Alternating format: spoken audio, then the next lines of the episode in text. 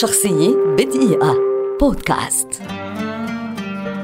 بيلي جين كينج لاعبة كرة مضرب أمريكية شهيرة ولدت عام 1943 وتعد واحدة من أبرز لاعبات التنس حول العالم على مر التاريخ. فازت كينج ب 12 لقبا فرديا من البطولات الكبرى لكرة المضرب جراند سلام و16 لقبا زوجيا من البطولات الكبرى لكرة المضرب للسيدات و11 لقبا زوجيا مختلطا من البطولات الكبرى وهي معروفة بمناصرتها للمساواة بين الجنسين وفازت بمنافسة التنس الشهيرة التي عرفت بمعركة الجنسين عام 1973 وقد أنتج عام 2013 فيلم وثائقي. وثائقي يتناول تلك المباراة. ثم فيلم درامي في عام 2017 وكان الفيلمان بعنوان Battle of Sexes أتمت بيلي جين كينج جولتها المهنية بجميع أوجه الفوز والخسارة بأداء بنسبة 81.76%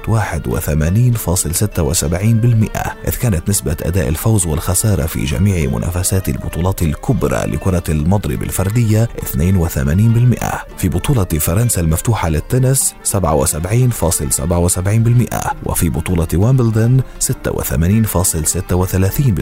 وفي بطولة أمريكا المفتوحة للتنس 80. 55% وفي بطولة أستراليا المفتوحة للتنس 80% ما يعني أنها حققت نسب فوز استثنائية كينج هي مؤسسة رابطة محترفات التنس ومؤسسة الرياضة النسائية ومالكة فرق التنس العالمية التي أسسها زوجها السابق لاري كينج مع دينيس ميرفي وفرانك بارمان وجوردن كايزر. شخصية بدقيقة.